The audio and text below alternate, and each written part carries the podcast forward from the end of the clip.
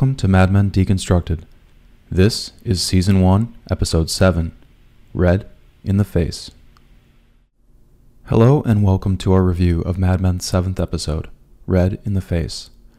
After watching this episode for the first time, it immediately stuck out to me as a transition episode. We're more than halfway through the premiere season of Mad Men, with several larger stories to come. But Red in the Face doesn't tell any of those stories.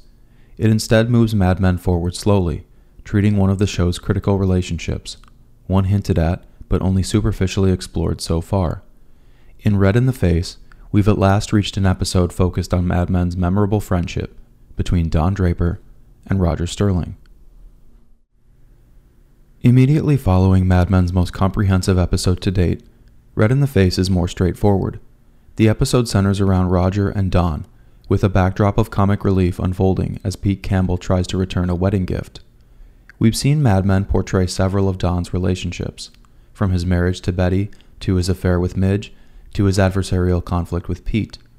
Red in the Face shows Don's friendship with his boss, Roger Sterling, a man of charisma and debauchery, a Navy veteran, a man with his name on an advertising agency. Of course, Roger has already appeared in several episodes. Actor John Slattery was one of the first cast for Mad Men's pilot, at that time a well known actor, he took a roundabout path to the show, saying in a later interview that the part of Roger wasn't as much in evidence in the pilot, so they tricked me by saying they wanted me to read for Don's part. And then they said, How about this guy instead? I took it on faith, basically. Matt Weiner said it would be a great part, and it was. Roger is a U.S. Navy veteran of World War II.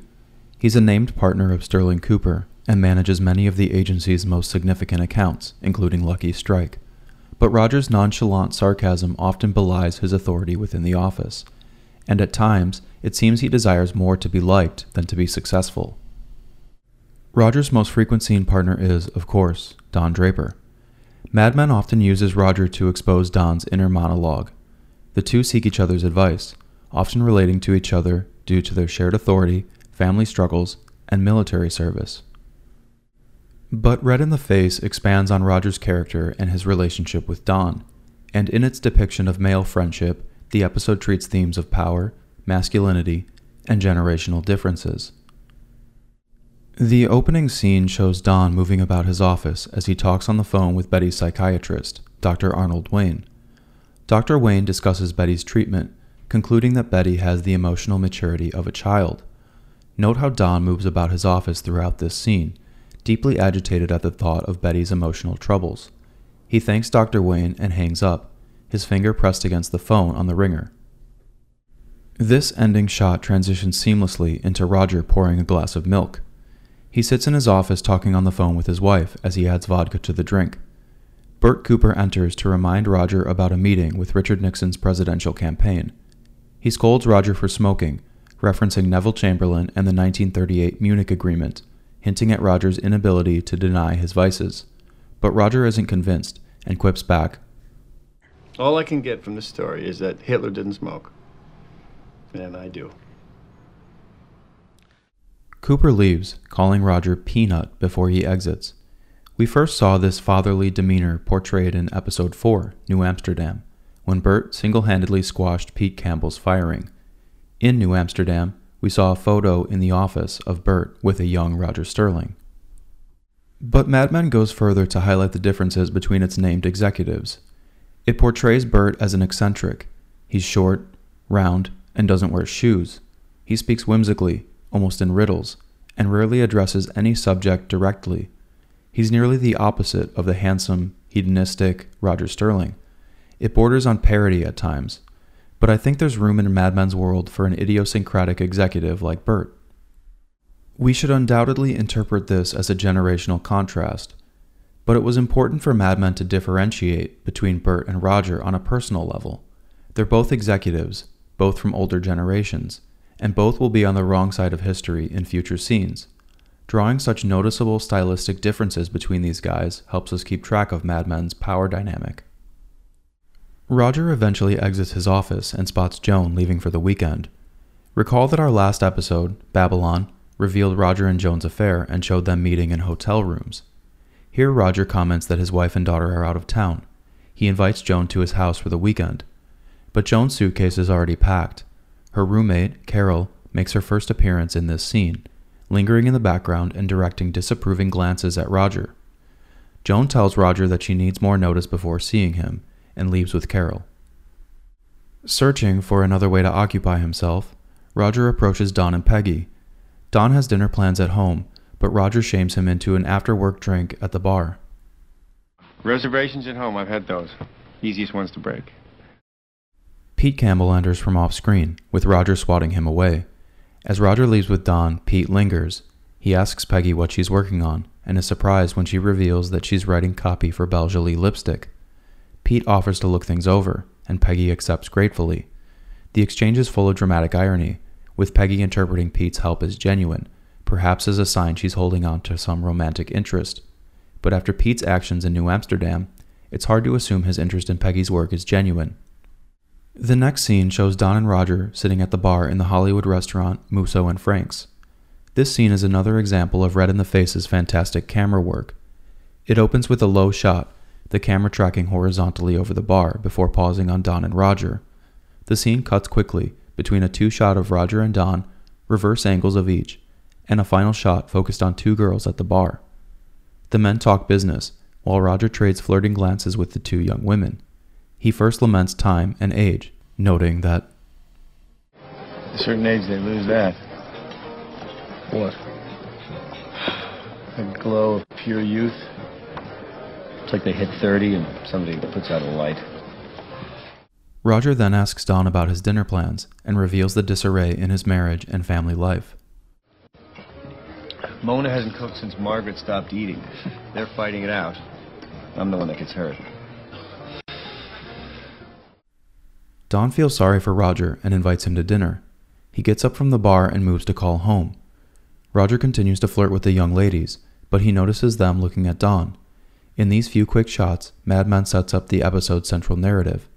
Roger recognizes the attention Don receives. He's the younger, more handsome man, the one who attracts everyone's attention. And when Roger sees this, it upsets his idea of authority, that he holds a sort of upper hand, even over his friend. Don enters the restaurant phone booth and calls Betty. The phone book here is an authentic New York City registry from the 1960s. Betty walks around the house with the kids, dressed only in her underwear, curlers in her hair. Don asks her to prepare dinner for three, but Betty complains that she doesn't have enough food. He tells Betty to throw something together and hangs up. We next enter the Draper home with its bright pastels. Betty, Don, and Roger sit at the Draper's dining room table, their silence giving way to the sound of silverware against plates. The camera shows Betty eating salad, while Roger eats the steak she had prepared for herself. Roger notices this and asks if Betty will have some steak, but Betty plays the situation gracefully, insisting that she seldom eats meat. The three tell stories from childhood. Betty says that she was chubby before she lost weight at a swim camp. Roger jumps in, telling a story about skinny dipping. When Don admits that he used to swim in a quarry, Roger acts surprised, noting Don's accent and suggesting that Don grew up on a farm. The men continue to drink late into the night, with Roger and Betty flirting casually. Betty seems to enjoy the attention and asks Roger to tell war stories. He recalls that his father was a soldier in World War I and eventually discusses his time sailing fuel ships in the Pacific theater of World War II. But Don refuses to jump in with stories of his own, noting that Roger's generation didn't leave any glory for Don's. Mad Men often uses military service as a window to masculinity and generational differences, and Red in the Face provides the first unmistakable examples of this, with Roger saying, Imagine stabbing someone in the face with a bayonet. There's an undercurrent of inadequacy here, that each younger generation is weaker, less enduring, that the brutality of war had hardened each generation successively less than the one before. Notice how Mad Men contrasts Roger and Don against its younger generation. They're more physically powerful and more emotionally suppressed. It's the same cowboy idea Don discusses in episode 2 Ladies' Room. But this scene shows us more. It gets to the cultural shift occurring at the time. We're reminded of this when Don comments about how Roger's generation used up all the glory. By the time of the Korean War, the world perceived the United States as a near unrivaled national power. The existential threat of the previous world wars faded into apathy. Because of this apathy, the Korean War eventually became known as the Forgotten War. The reception of Korean War veterans at home is crucial to the show's portrayal of Don. He's from a generation that left home to fight for its country, but returned to a society indifferent to their service. After failing to garner respect for his service, Don focuses instead on earning respect through wealth. I'll again call attention to the filming here. Steady, close up shots comprise most of the scene.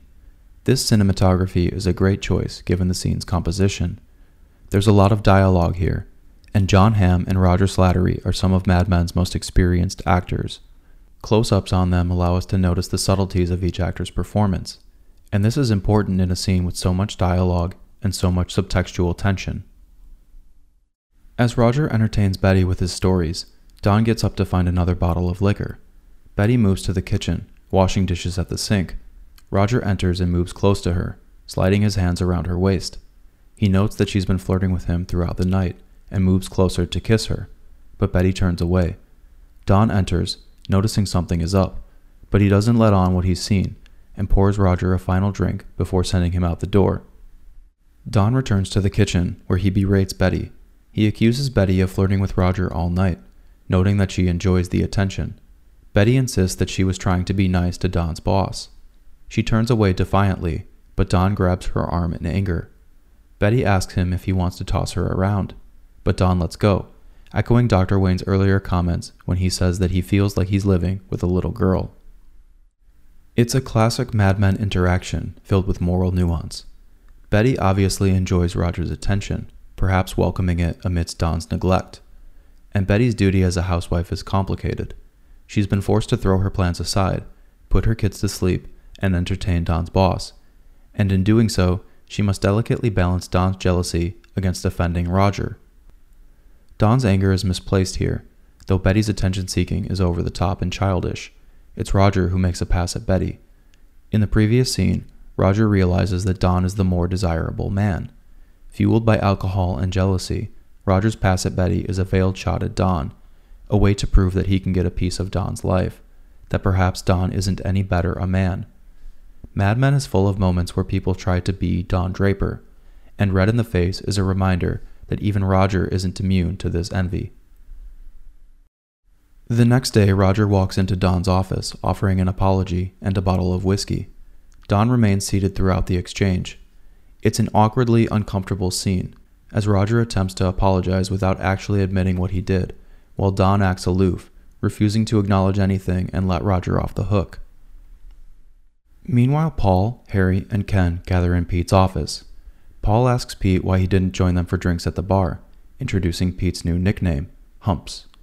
Pete reveals that he was having dinner with his in laws, and the men make fun of his married lifestyle. He opens a box containing a porcelain chip and dip, with a red tomato dipping bowl at the center of two green leaves. This chip and dip was a wedding gift given to Matthew Weiner's parents. Weiner had been looking for an opportunity to use it as a prop. In Red in the Face, the chip and dip adds some comic relief while furthering the episode's more thematic emasculation. Pete explains that he received two of these dishes at his wedding Trudy has tasked him with returning the duplicate platter. But when he skips his colleague's liquid lunch and heads to the returns counter at Bloomingdale's, he looks downright silly, standing in line with his odd wedding gift, surrounded by older women. Pete first explains his situation to an older woman at the counter, but she refers him to a younger girl who looks up the chip and dip, finding it under a registry in Trudy's maiden name. This annoys Pete, who asks for a refund, but Rosemary explains that she can only offer store credit. Just as he's about to leave, Pete runs into a country club friend named Matherton. Played by actor Teddy Sears, Matherton is an athletic, good looking man who calls Pete by his nickname, Humps, and flirts with the girl at the counter. When Pete notices Rosemary's interest in Matherton, he also tries to charm her. He suggests that he could spend the refund on a necklace for her, but Rosemary isn't interested, and Pete quickly becomes spiteful. He takes the store credit and leaves, suggesting to Rosemary that Matherton has the clap. Pete returns to the office, where he shows off a rifle he's bought after returning the chip and dip. The boys laugh at the juvenile prank, and Pete steps outside, taking aim across the secretary pool. Some light music plays while we see a creative shot, the end of the gun barrel attached to the camera as it tracks across the office.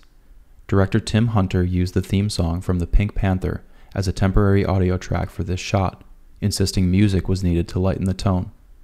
Pete continues scanning across the office until his secretary, Hildy, grabs the barrel. She reminds Pete about a meeting for the Nixon campaign, and the boys all follow from his office as she's left holding the gun.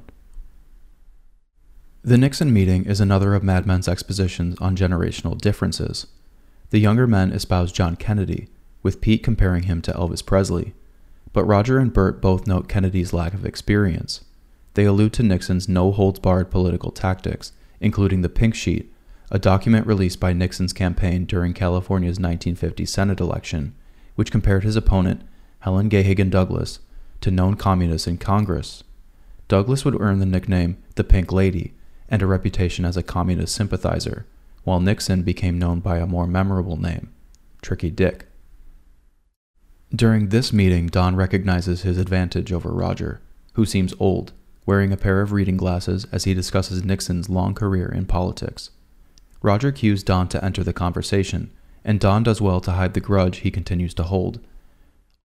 Also of note here is Pete Campbell, whose instincts are once again correct. Pete understands the rock star appeal of John Kennedy, perhaps before anyone else in the office. The next two scenes appear in rapid succession, wrapping up the middle part of the episode. When Don arrives home that night, Betty greets him, but Don reminds Betty that he's still upset about her flirtation with Roger at dinner. Meanwhile, Pete sits in his living room with the rifle, totally emasculated, as he's scolded by his wife for exchanging the chip and dip. Pete's shown entering the office the next morning, the rifle over his shoulder. Don witnesses this with the building's elevator operator, Hollis, who looks at Pete suspiciously. But Don has something to discuss, and we see him bribing Hollis as the elevator doors close.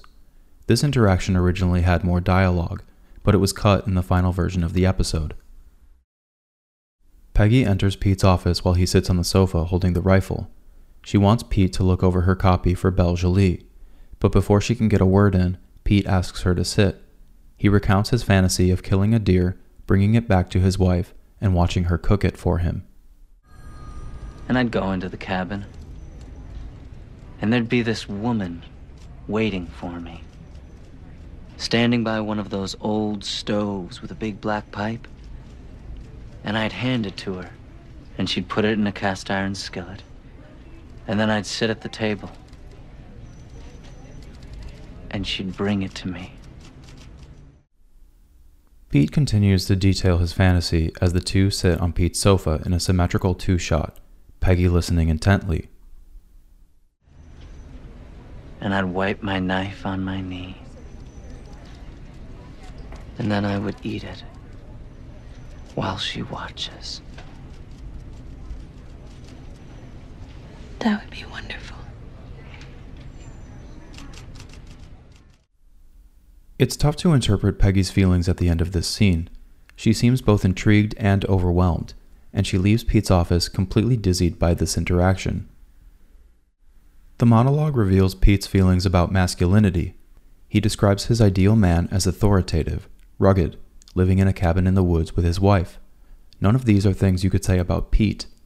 Hearing his idea of manhood helps us understand Pete's feelings of inadequacy, and he once again exposes these feelings to Peggy, just like at the end of Mad Men's pilot episode smoke gets in your eyes.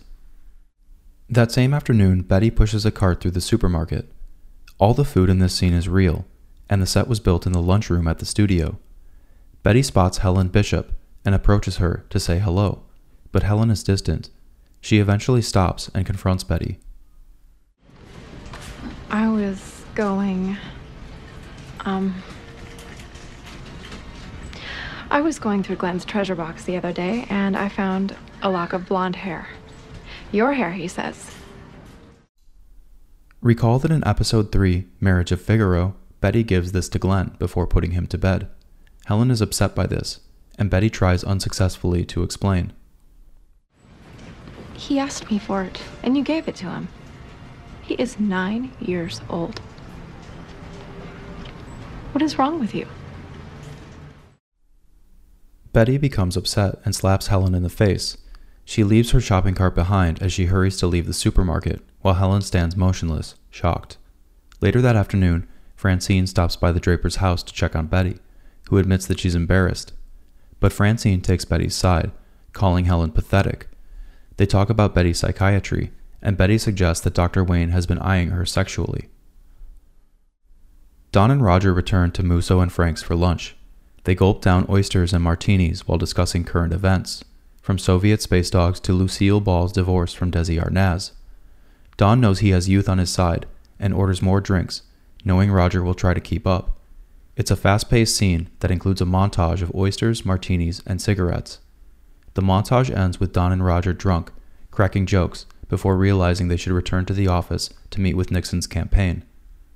When they return to the office lobby, Hollis waits outside the elevator. I'm sorry, gentlemen. Mr. Sterling, Mr. Draper, I'm waiting for service. So am I. What are you talking about? We're out of order.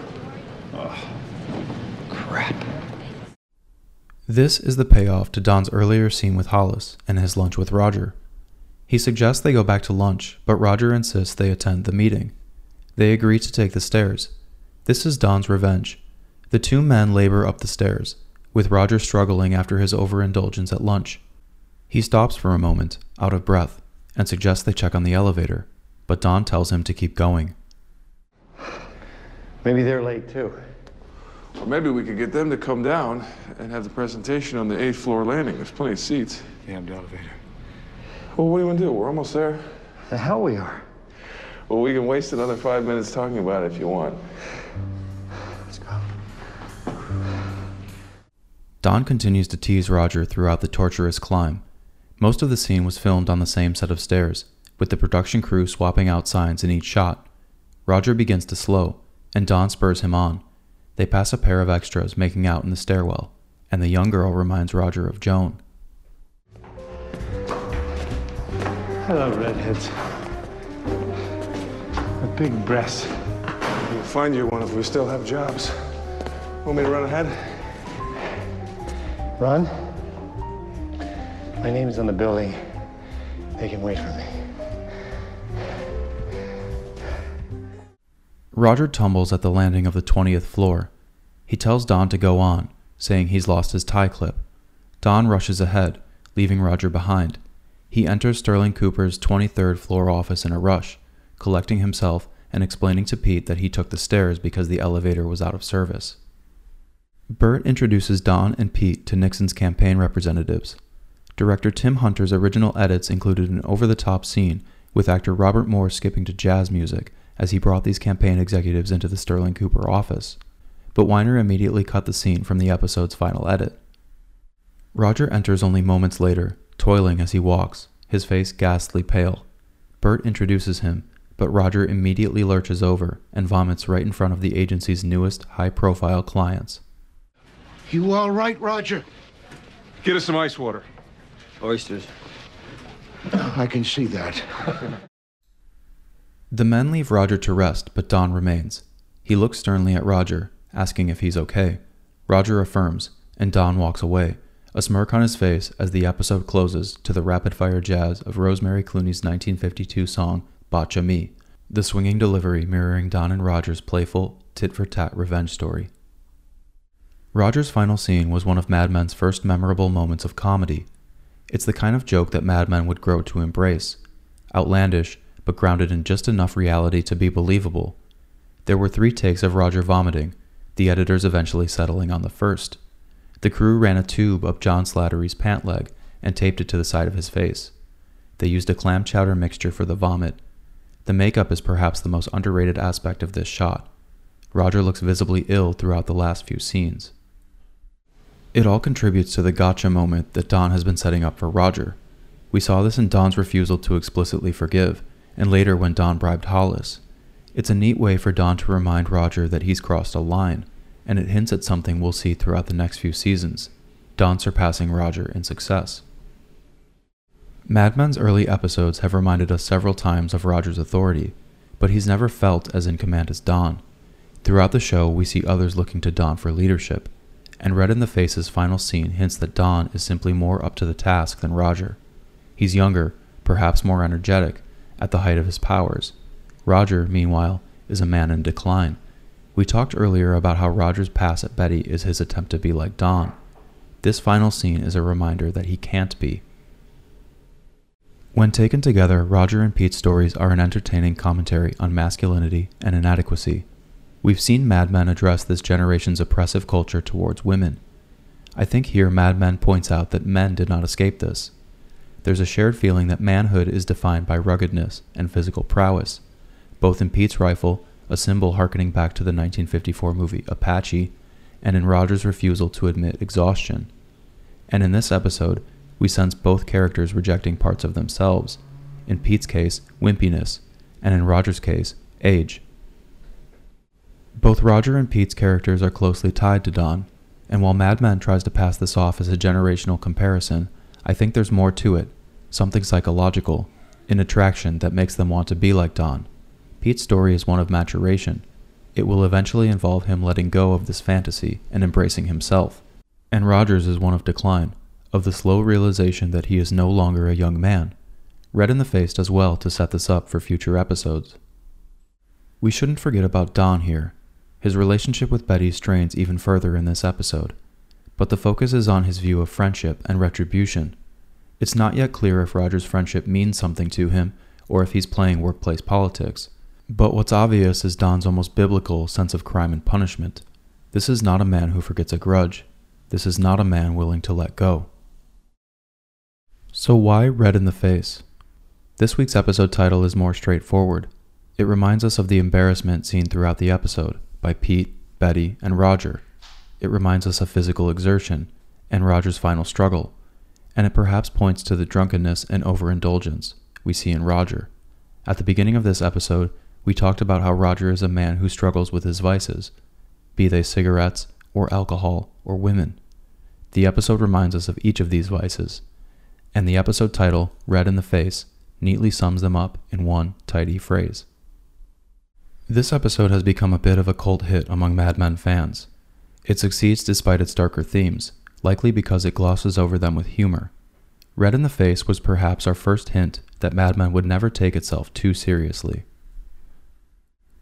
And with that, we'll wrap up our review of Mad Men's seventh episode, an episode that marks, for me, the end of the first half of season one. We've seen Mad Men take on a variety of styles. We've seen the show portray brooding self reflection. We've seen focused character study, social commentary, and even ambitious reviews of the entire cast. And with Red in the Face, we've seen a more light-hearted type of storytelling. Through seven episodes, Mad Men announced its intention to take on an extensive set of characters, themes, and tones. After Red in the Face, the show seems to grow confident in itself, opting for larger, more unexpected narrative choices. There's so much to tell, and the story only goes deeper from here. We'll explore where it's headed in our next episode, one that takes us into Don's past and his introduction to the Hobo Code.